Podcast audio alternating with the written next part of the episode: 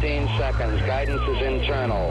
10, 9, ignition sequence start. Space Nuts. 5, 4, 3, 2. 1, 2, 3, 4, 5, 5, 4, 3, 2, 1. Space Nuts. Astronauts report it feels good. Hello again. Hope you're staying safe and well. My name's Andrew Dunkley, and you are listening to episode 195 of the Space Nuts podcast. And with me, as always, is astronomer in charge, an astronomer at large. I've gone back to the egg. Astronomer at large, Professor Fred Watson. Hello, Fred. Hello, Andrew. Yes, still at large.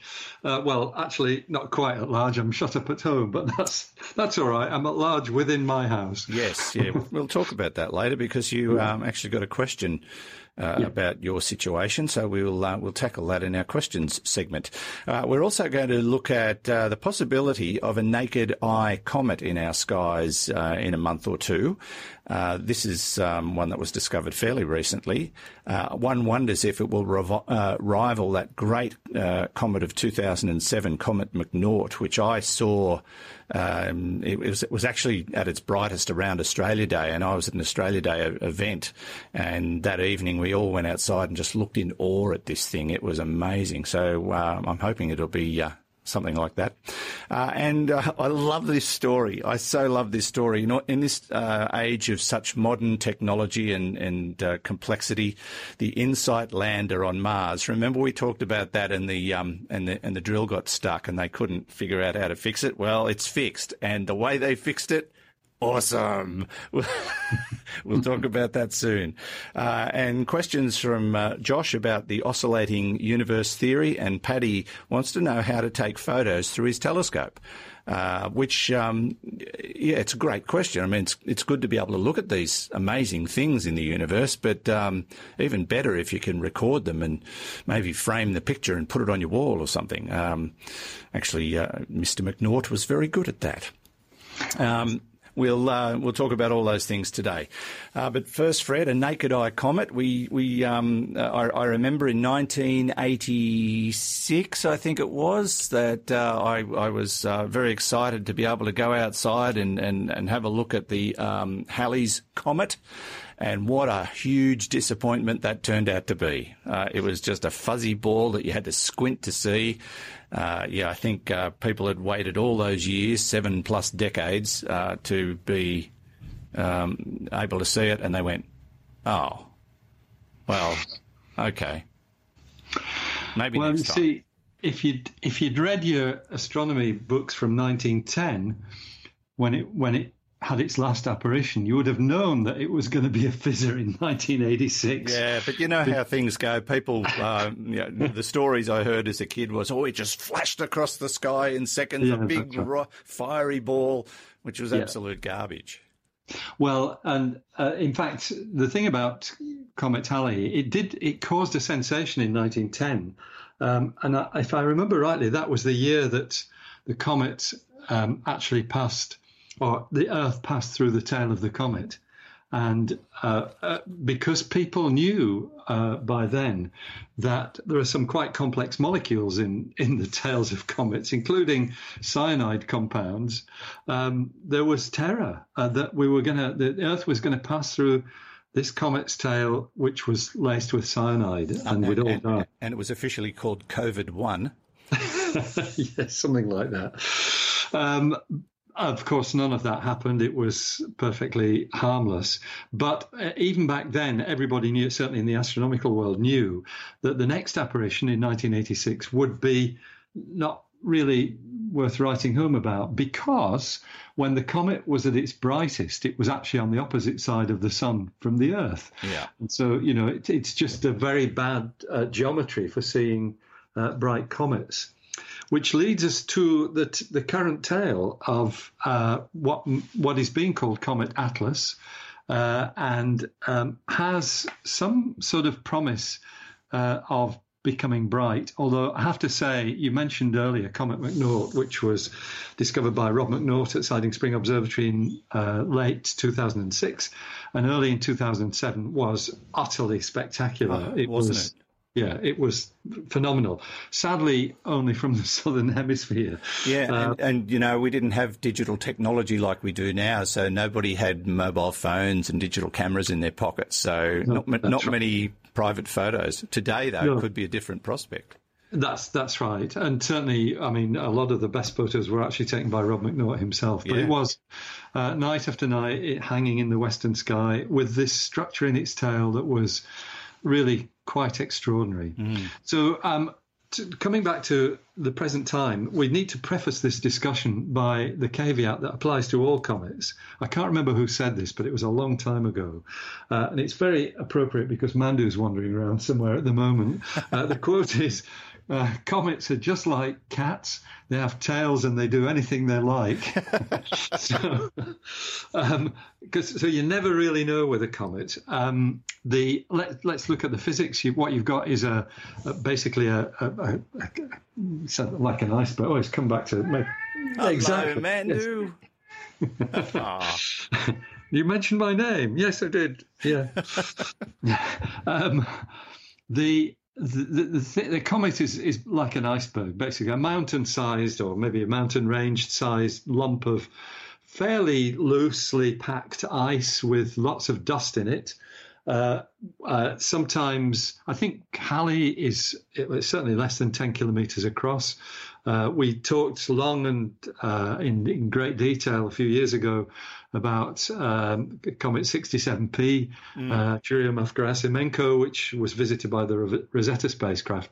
Uh, I think that was about, if I remember rightly, a kilometre and a half. It's quite small. I can't remember. Anyway, the, the, the, they're not big objects, but what makes them visible and what makes them so bright is that when they get near the sun, and remember they're in very elongated orbits, they come in from way out in the depths of the solar system, uh, pass by the sun. And when they do that, the sun's radiation essentially vaporizes the, the, the, the ices in the comet, and you get this plasma tail. And, actually, and in, in doing that, because the ices are being vaporized, it loosens the dust.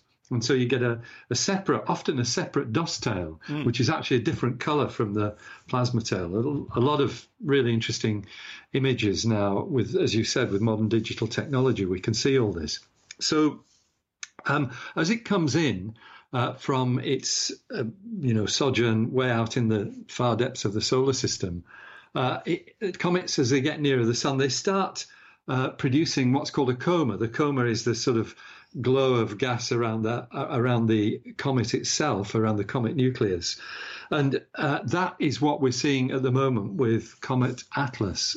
we can see the coma. Um, its name is actually an acronym for the, you know, the robotic survey that discovered it. Uh, the acronym ATLAS uh, stands for Asteroid Terrestrial Impact Last Alert System. So it's a system, a robotic system for looking uh, for near Earth objects, um, particularly asteroids, but of course anything well, like an asteroid. Works.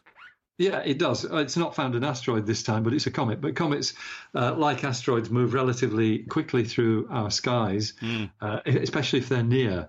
And that's uh, what you know is the is the the, the, threat, the basically the trigger for uh, things being recorded. So it was back in December uh, when Atlas was first observed. Um, it Actually, yes, it was the 20, 28th of December, so right at the end of 2019. And I should give you the technical name. Comet Atlas is actually C2019Y4. Uh, that's its formal designation. But usually with comets, uh, they take the name of the discoverer, hence Comet McNaught, discovered by Rob McNaught. Um, and since this was discovered by a robot, it gets the robot's name, which is Atlas. So it's uh, it was faint back in in December, but what has alerted people, and the reason really why we're talking about it, is it's actually brightened quite rapidly, um, and that's you know encouraged people to wonder whether we will get um, a spectacular display. Uh, and actually, the, the, astronomy world is a bit hungry for that sort of thing because there's not been much. Uh, certainly, nothing like McNaught. Uh, Comet Lovejoy back in 2011 was was very bright, uh, and uh, seven years ago. Um, there was a comet called Pan-STARRS, named after another uh, asteroid detection system, uh, which was uh, was visible after sun sunset uh, in the western sky. But you know these these comets. Um, uh, certainly, McNaught was was very spectacular.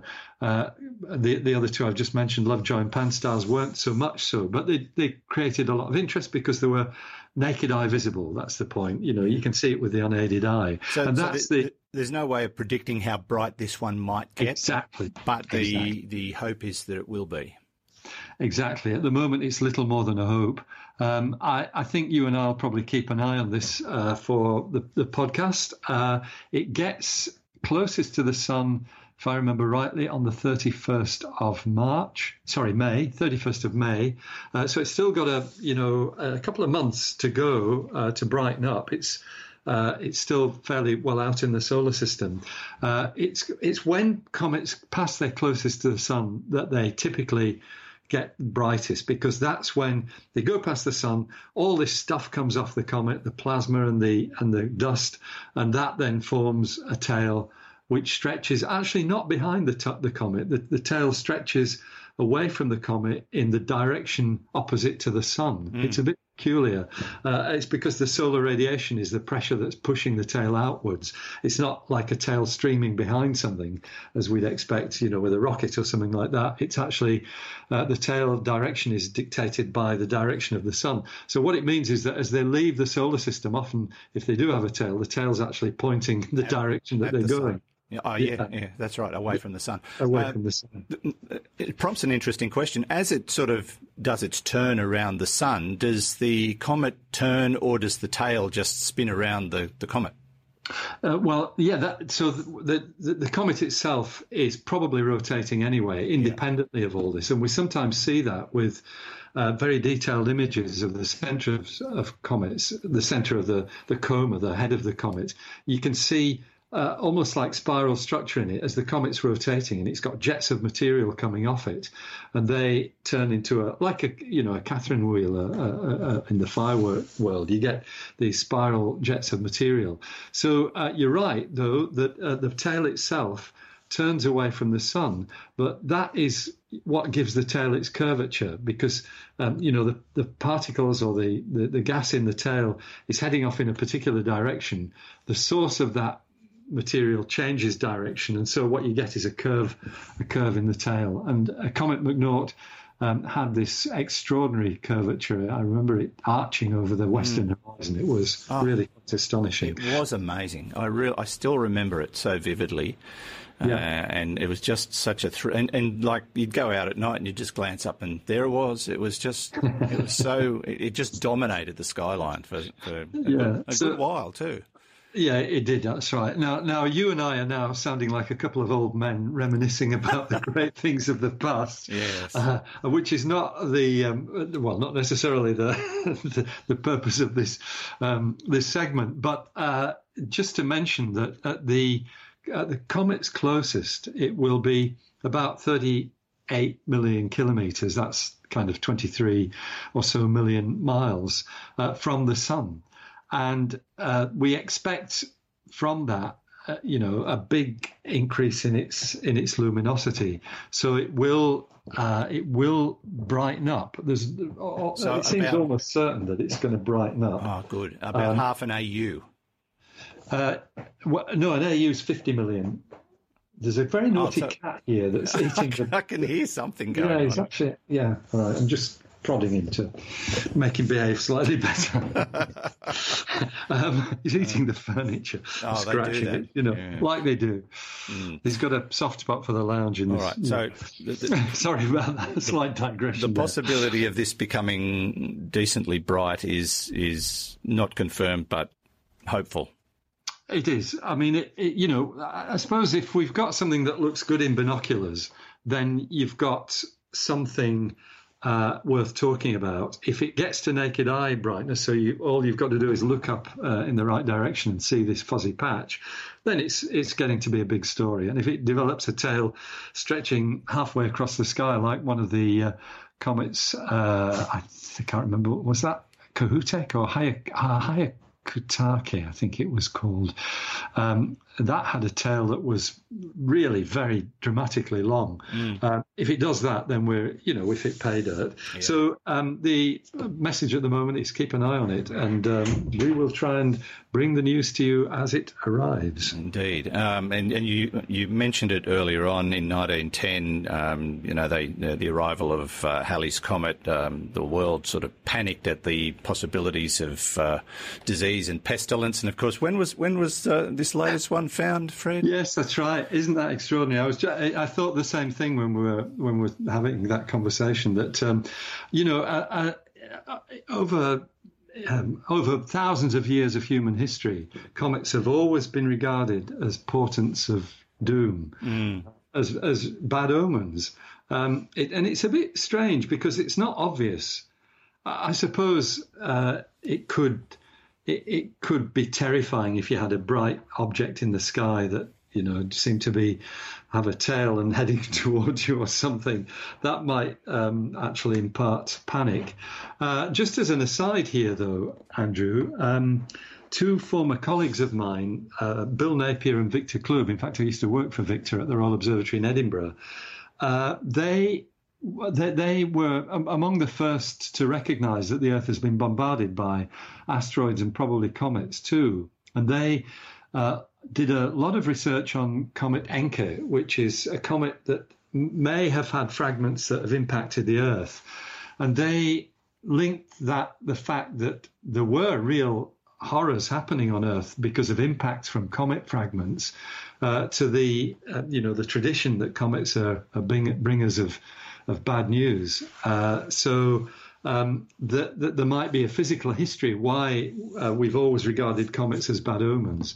But yes, it is remarkable that in the COVID 19 era, we have a comet uh, that is going to grace our skies, I hope. Um, we, we don't see it as a bad news story now. No, it no. keeps the eye business for a start. It's just a sheer coincidence that the illness is COVID 19 and the comet is C2019. just a coincidence. Hmm. Yes, that's right. right. Uh, but we will keep an eye on that. There'll be more to tell real soon. You're listening to Space Nuts with Andrew Dunkley and Professor Fred Watson.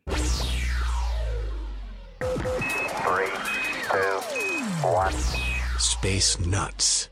Once again, I'd like to recognise our patrons for signing up and putting a few dollars a month into the kitty to keep our podcast alive. Uh, you are wonderful, wonderful people.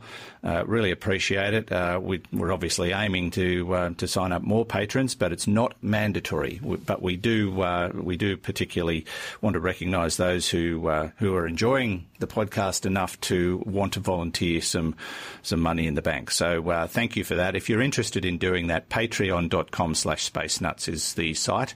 Patreon.com slash space nuts.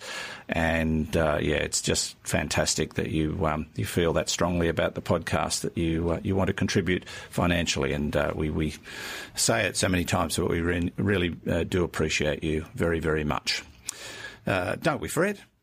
absolutely. No, it's uh, yeah, it's fantastic to to have people who are prepared to do that. Mm. Now, um, maybe NASA should have thought of signing up some patrons to fix the InSight lander because it's had to figure out how to fix itself. Now, uh, a little while back, you and I talked about the uh, the fact that it was trying to do a drilling operation, and the drill got stuck, and they didn't have a solution. Well, they came up with one. It's um, it's as it's as classy as a plumber unblocking a pipe. In my opinion, this is this is awesome. Uh, absolutely. Um, so the story is uh, NASA's InSight rover on Mars. It landed on the pl- uh, sorry, it did land on the planet. Yes, in uh, November uh, 2018. So it's been there rather more than a year. Uh, and you remember that what InSight is all about is two big main instruments a, a, seismometer to listen to Mars quakes, and we've actually talked about the successful uh, detection of Mars quakes on the planet, um, which is is all um, you know giving us in, giving us insights, of course, which is why it's called that, uh, into the interior structure of Mars. But the other big experiment was the thermometer. To lower a thermometer, um, I think it goes down um, about four meters, something like that. That's the idea into the Martian soil. Uh, this is basically uh, a, a, a, drill that's got all the delicate equipment inside it. It's technically called a digging probe.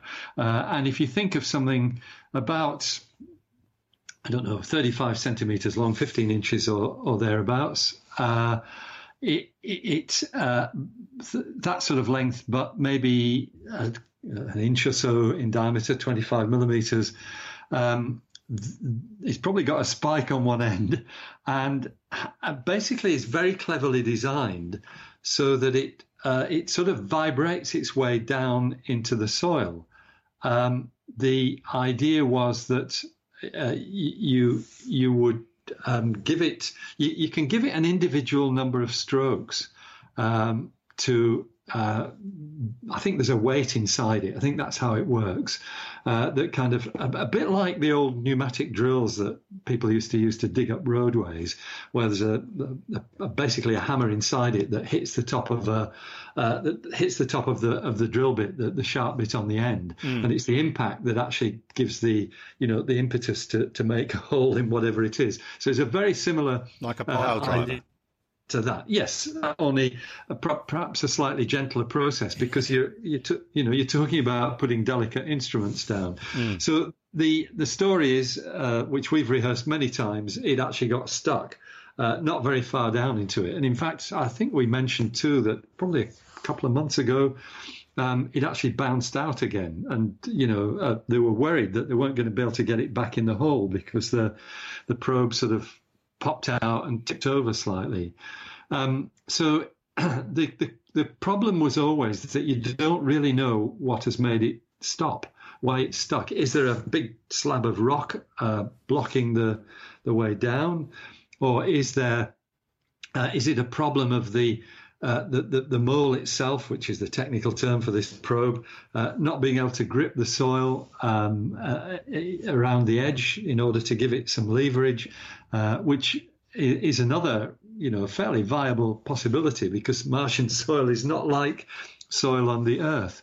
Um, anyway, the problem has been for long that it wasn't actually working at all, and people did talk slightly I think slightly jokingly about giving it a clout with the with the the hammer. Uh, it's a it's a it's a shovel, a shovel really.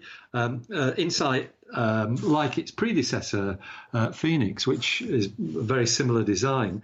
Uh, Insight has a robotic arm, uh, and on the end of it, there's this scoop. It really is, but it, it looks a bit like a, a tiny little backhoe shovel. Mm the, so people talked about that, but they're very worried about doing that because out of the top of the, the mole itself, the probe, comes all the wiring that connects it to you know to the to the rover. Yeah, you can, uh, sorry, you can see that quite clearly in the photograph that they've. Um, yeah, that's right. Taken. There's a, there's a, there's a there is a, a nice NASA picture showing exactly that. You can see the probe, you can see the wiring coming out of it, and in this particular photograph, you can also see the backhoe shovel, which apparently has been used to give it a good, um, you know, a good slug. A good old fashioned um, thump. A thump, yes, that's right. Mm. Uh, uh, which um, seems to have done the trick. Yeah, uh, I, so, think I, think it's, hilarious. do, how do we fix this thing? Let's hit it with a spade. Done. Yeah. I can imagine right. that. I can imagine them sitting in mission control, and you know, you get the whole thing lined up, and of course, it wouldn't happen in real time because of the time it takes for signals to get there. So you're watching this in past tense, really. Uh, so you get it positioned. It, it, would have taken ages, I suppose, and then you push the button to make the thump or whatever it is they do, and then and you sit there and go, oh, I hit it too hard. And you've got to wait 20 minutes to see what happens. Well, that's right. Yes, and see what it does. Um, I think actually um, we're, we're perhaps um, having a little bit of oh, yeah, uh, artistic license here because I think what they what they actually did was use the the uh, this backhoe shovel to push down on the top of it, um, just a, applying pressure. Um, and, and, I think you know try and get it doing its thing and, and, and then get traction. it doing its thing. Mm. So there's a some words here from I don't think they're a direct quote from a JPL Jet Propulsion Laboratory spokesperson, spokesperson but um, the a text here, which actually comes from Popular Science. While pressing down with the arm, the operators instructed the mole to dig for 25 strokes. Uh, that's enough to make it sink down a couple of inches under ideal conditions, 50 millimeters, of course, for those of us here in the in the metric world. Uh, early images suggest that the mole has dug perhaps half an inch. It's about 13 millimeters. Although mission planners are anxiously waiting more data before they declare the instrument saved. So the signs are good. Mm. But um, the uh, the you know the, the the, the the thing's not home and dry yet, if I can put it that way. Um, there is there's some very nice quotes from uh, one of the mission scientists um, uh, who's in, uh, involved with this work, whose name I'm trying to find. Uh, it's uh, yeah, yeah, I'm sorry, I can't, um, I can't, I can't find this person's name. But uh, there is that the, the, they referred to this as Plan C, uh, the, the, idea of using the shovel. But um, the, the, the, NASA or JPL spokesperson talks about this as being their gardening skills, which are quite like, uh, because the you know the the idea is to uh, to allow the uh, the mole to, to, to to go all the way down. They've got to do things like covering up the hole that that it's in. Uh, there's a few really interesting aspects of it. Um, if if they don't get the mole down significantly further, uh, the conclusion will be that there is a rock or a stone down there blocking it. Yeah. But uh, the the signs at the moment are are promising, and I think it's no more than that. I, I like the other solution that uh, someone suggested uh, in terms of finding a, a, you know a way of dealing with this. Let's ask Mark Watney. Mark, Mark Watney was the character in the um, in the book The Martian who got stuck on Mars. All right. and yes. had, to, had to solve all these problems to survive. So yeah, I think there's the solution. Ask Mark Watney. Yeah. he'll, he'll figure it out. Instead, instead we've we've asked Tilman Spohn, who is the principal investigator on this, and that's the person who was making those quotes. Yes, and that's a good quote. Yeah, I like it. All right. Well, hopefully there'll be some positive news to share about uh, the InSight lander and uh, its uh, its robotic drill. You're listening to Space Nuts. Andrew Dunkley with Fred Watson. Okay, we checked all four systems and keying with a go. Space Nuts. Now, if you have not started following us on Facebook yet, uh, now is the time because nothing special will happen if you do. But it's a nice thing to do because you'll be able to keep up to date with not only episodes of Space Nuts, but other bits and bobs that we put on the uh, Facebook page. That's the Space Nuts Facebook page. Or you c- uh, could join, or you could join as well, the Space Nuts podcast group on Facebook. And that's where Space Nuts listeners join each other and converse and swap stories and ideas. And uh, sometimes people will ask questions and everybody will chime in with their, uh, with their answers. It's, uh, it's a fun group. It's growing day by day and it's a real thrill to have been um, partially responsible for putting you all together because uh, I can I can see um, much joy being had uh, between the members of the Space Nuts podcast group. So they're on Facebook. Of course, you can also follow us on Twitter. I think I don't know. There's uh, I, I, meant to say YouTube. I don't know Twitter popped into my head. Um, but uh, yeah, uh, YouTube um, is where we've got a lot of uh, followers now, well over a thousand, and the, the, numbers are growing. So uh, if you'd like to subscribe via YouTube, you can do that as well. Now, Fred, uh, we've got some questions, but before we get to audience questions, um, somebody posed a question from the um, astronomical world to you in regard to COVID 19. Well, you're holed up at home because you're an old fart and you're not allowed outside. Yes, well, well, uh, that's um, uh, probably a fairly accurate description. Actually, many people would agree with it. Um, so no visiting uh, Fred at it's home. True. Very important. Do not go to Fred's place.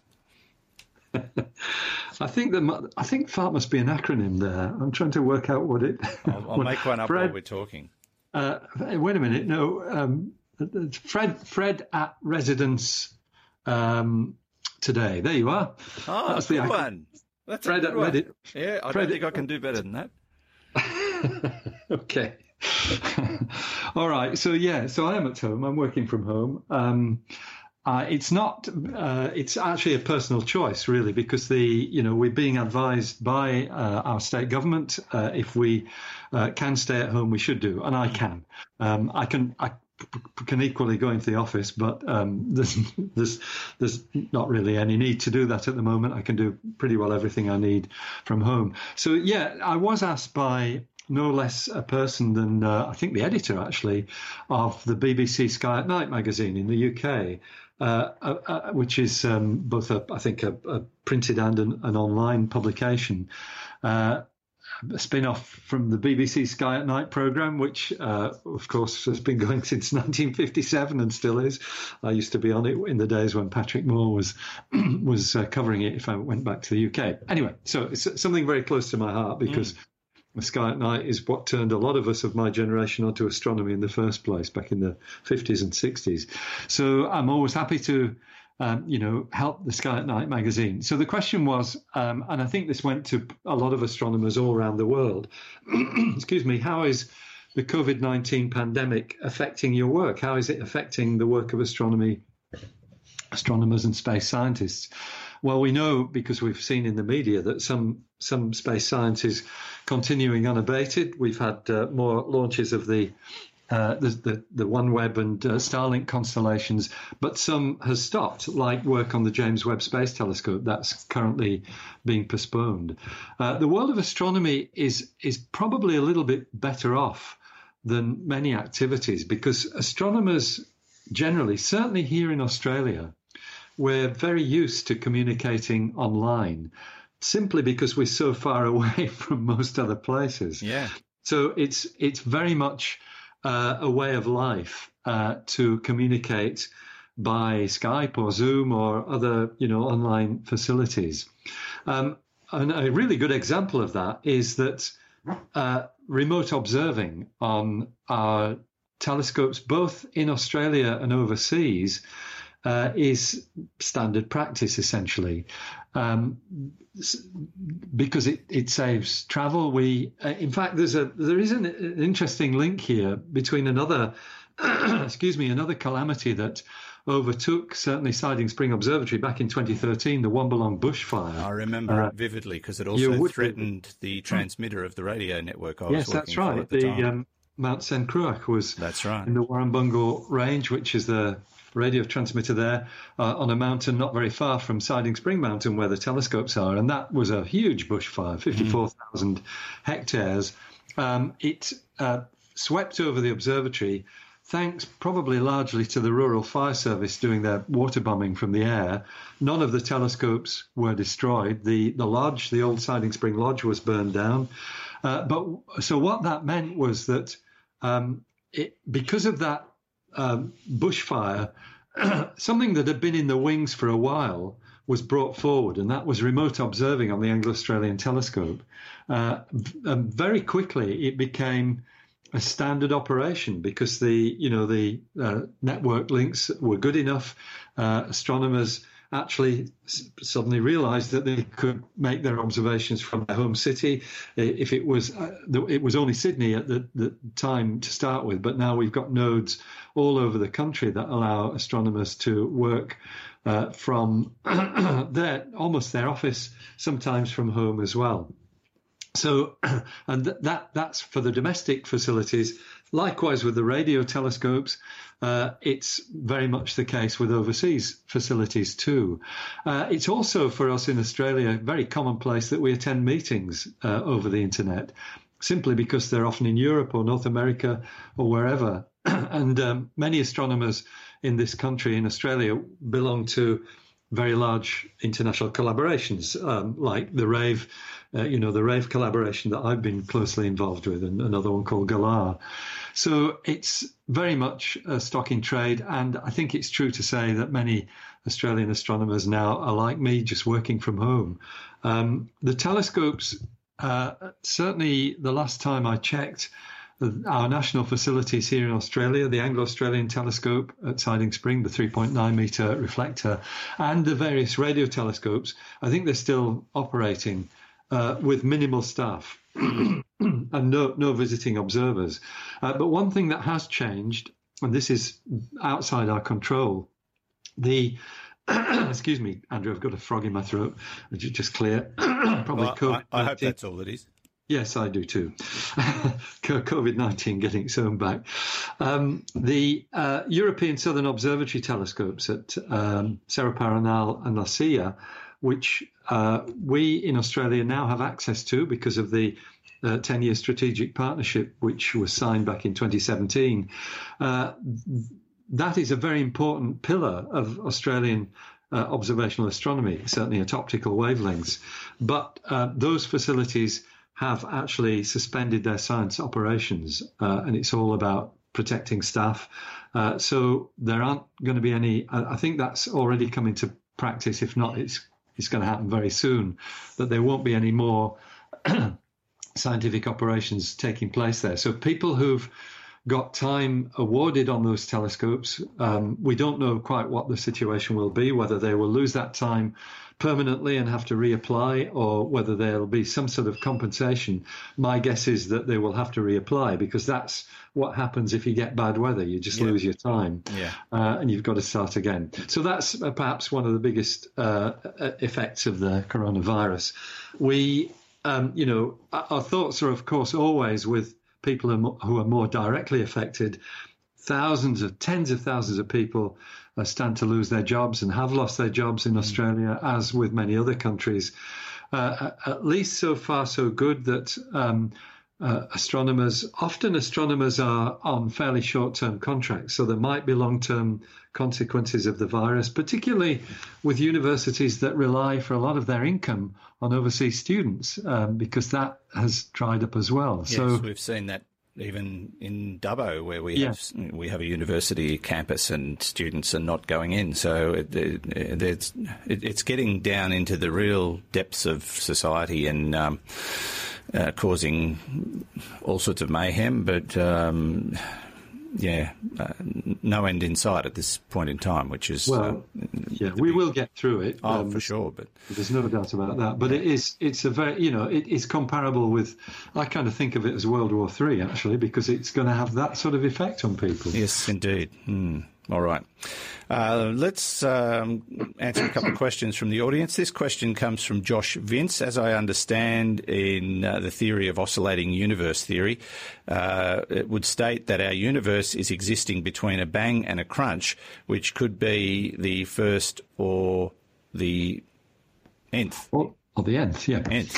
Uh, I have read that the cosmic wave, uh, background wave radiation data shows that we are in fact just expanding until a heat death.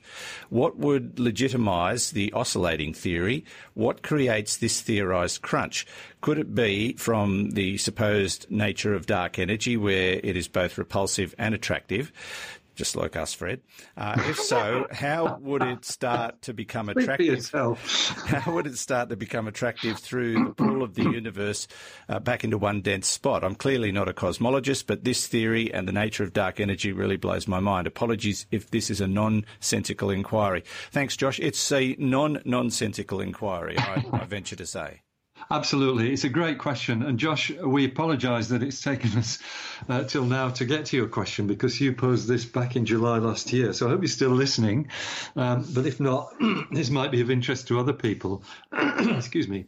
Um, the uh, Yes, it, it, it was, particularly during the 1970s, we were in the world of astronomy convinced that, or the expectation was that while we could measure the current expansion of the universe, uh, if you could look further back in time in the universe, we expected that we'd find a universe that was expanding more rapidly because the expectation was simply that the universe's expansion would slow down. We knew that it had been expanding for, you know, 13 or 14 billion years.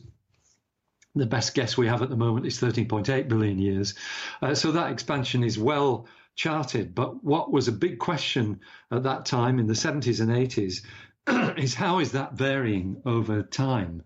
Uh, is it slowing down as we would expect? Why would it, we expect it to slow down? Because the universe is full of stuff, and that stuff all has gravitational potential. So we would have expected the galaxies and all the rest of the stuff in the universe to act as a brake on the expansion and slow it down. And in fact, as exactly as Josh mentions, one of the theories that was quite popular in the 70s was the idea that the expansion or the, the braking effect of gravity might actually be strong enough to overcome the expansion and eventually turn the expansion into a contraction mm. and give us what was usually called the big crunch. One person didn't call it that. That was Brian Schmidt, uh, now Vice Chancellor of the Australian National University, who always called it the, the GNAB Gib which is Big Bang, Bang backwards. Yeah, napkin, which I always thought was still makes me giggle. I love it. Yeah, it's a it's a great great notion. Uh, more, more often called the Big Crunch, but um, it was actually Brian uh, himself, of course, and and uh, other competitors actually, uh, although they all arrived at the same answer in the United States, who eh, back in 1998 realised that actually the expansion is increasing, uh, and that's uh, as Josh correctly. Uh, mentions that's due to something we now call dark energy, an energy of space itself, which means that the more space you have, the more energy it has, and the more rapid uh, the expansion becomes. So it's the accelerating expansion of the universe. So unless something changes, unless that is a temporary phenomenon, and we don't really have any way of of telling that, we're just basically taking the assumption that uh, what we see now is what is going to continue happening, uh, then yes, exactly as Josh says, the universe, the universe ends up with a heat death. Uh, mm-hmm. This is a very old term, actually. It goes back to the 1950s uh, the idea of the heat death of the universe that basically you just run out of star fuel, stars stop shining, and you've just got a lot of cold objects that basically have nothing, you know, there's essentially the, the, they're not heating the universe up at all. The universe becomes a cold, dark, and miserable place, terribly boring. Uh, uh, heat death sounds better than the boredom death of the universe, but that's basically what it is. So, um, Josh's question really is what would bring back the oscillating theory?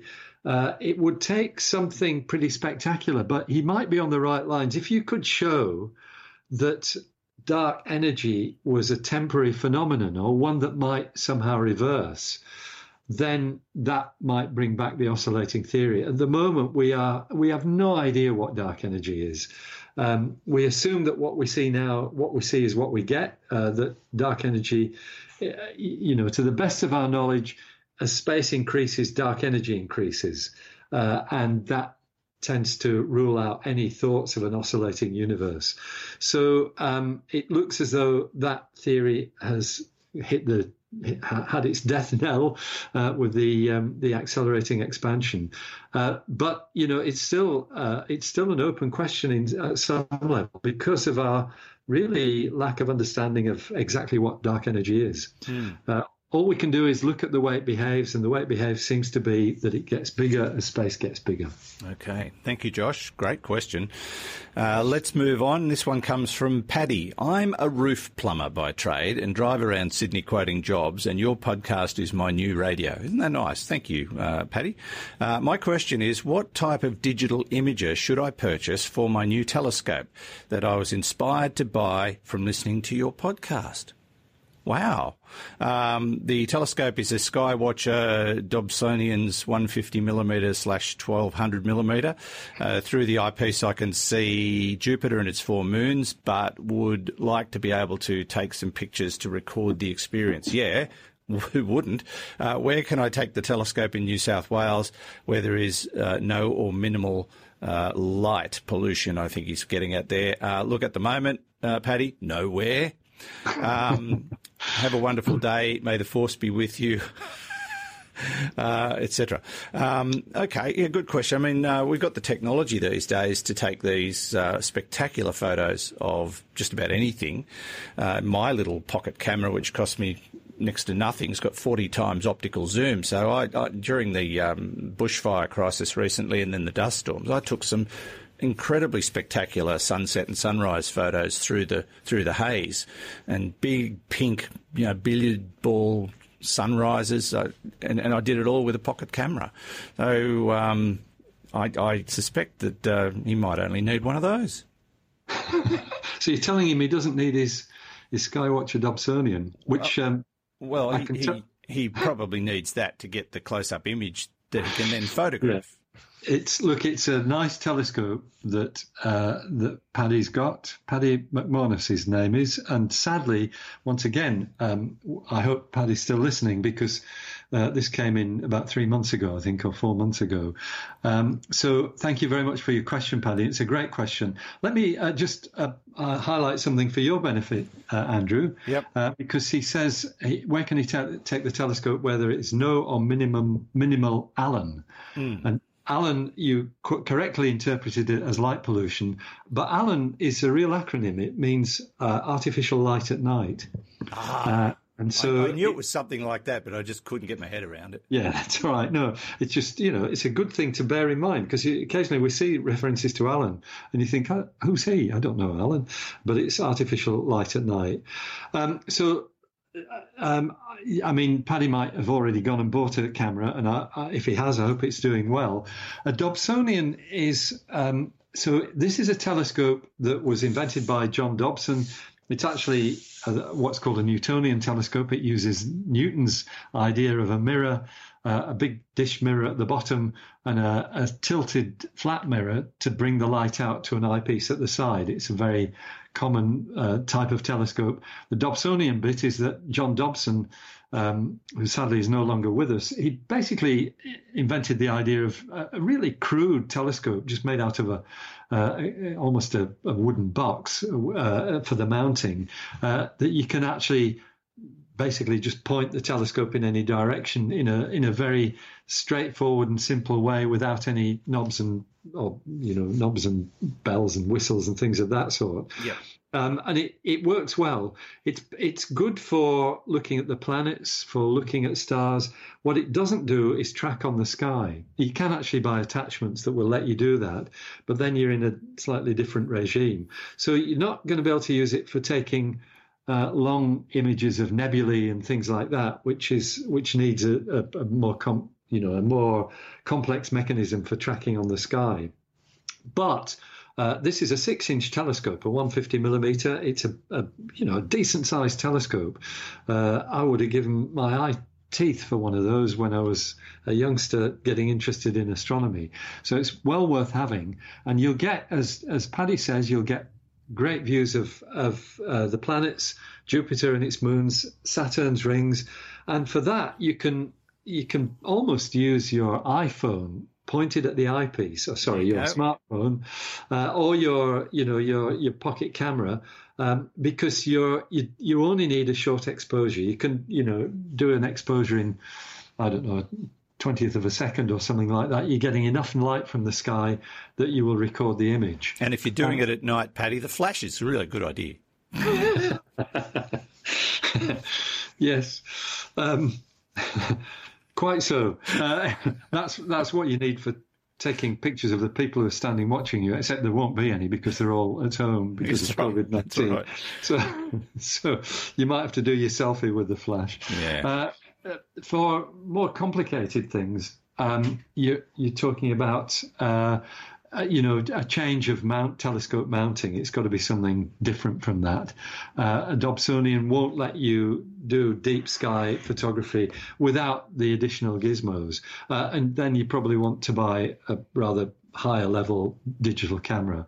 Uh, but um, I hope that's helpful. Um, actually, you know, a, a standard single lens digital reflex camera uh, can be adapted to a telescope. Uh, often you can get an adapter. You take the lens out and basically, uh, sorry, take the normal photographic lens off, uh, take the eyepiece lens out, and let the telescope itself be your lens. Yeah. Uh, that again is slightly fancier, but it's a good way to do it. Mm, yeah, I'd, I'd probably get a different camera so you don't ruin your good one. Or, you know, Well, there's that possibility too. Yes, if you're going to take a, a shovel to it, as they did with the Insight Lander, then yes, buy a second-hand one. Yes, indeed. All right. Uh, hope that helped, Paddy. Thanks for the question. Uh, good discussion too. Um, yeah, probably give some other people some ideas as well. Uh, Fred, that's just about it. Um, thank you again, as always. Stay safe. Doing my best, Andrew. Uh, the same to you too. Make sure you keep your uh, you know keep keep your distance from all the people around you. yeah. Oh, look, they've defined radio as a um, um, uh, a necessary service. So yeah. Yeah. Damn. it's all right. you, you do it for pleasure anyway. Yeah, so. I do. I do. Yeah. Um, but anyway. Uh, oh, and don't forget um, uh, you, you, the Space Nuts shop, bitesz.com slash space nuts. That's B I T E S Z. Um, there's all sorts of things there. Fred's new book, my new book. I think, uh, which is available for pre-order, the Turanian Enigma and Cosmic Chronicles. Uh, and and uh, Hugh assures me that he's now got the logos sorted out for the new polo shirts, and I think there are caps. And uh, so pop along and have a look. Woohoo! Um, because I've got such a great computer, none of the graphics work, so I can't see them. Damn. I'll try a different computer one day. Uh, but yeah, uh, bitesz.com slash space nuts. So you'll find the Space Nuts shop there, as well as all our episodes, as well as uh, uh, the little um, um, interface where you can send us questions. You can do that through the, the website as well. Uh, and thank you for joining us. Thanks for your input. Thanks for um, you know continually supporting Space Nuts. It is so greatly appreciated. And thank you, Fred. We'll talk to you again next week. I look forward to it very much, Andrew, and uh, stay safe and stay well. Indeed. Professor Fred Watson, astronomer at large, and from me, Andrew Dunkley, thanks again. We'll see you next time. Space Nuts. You've been listening to the Space Nuts podcast. Mission complete, Houston. Available at Apple Podcasts, Google Podcasts, Spotify, iHeartRadio, or your favorite podcast player. You can also stream on demand at bitesz.com. This has been another quality podcast production from bitesz.com www.thebeatmaker.com.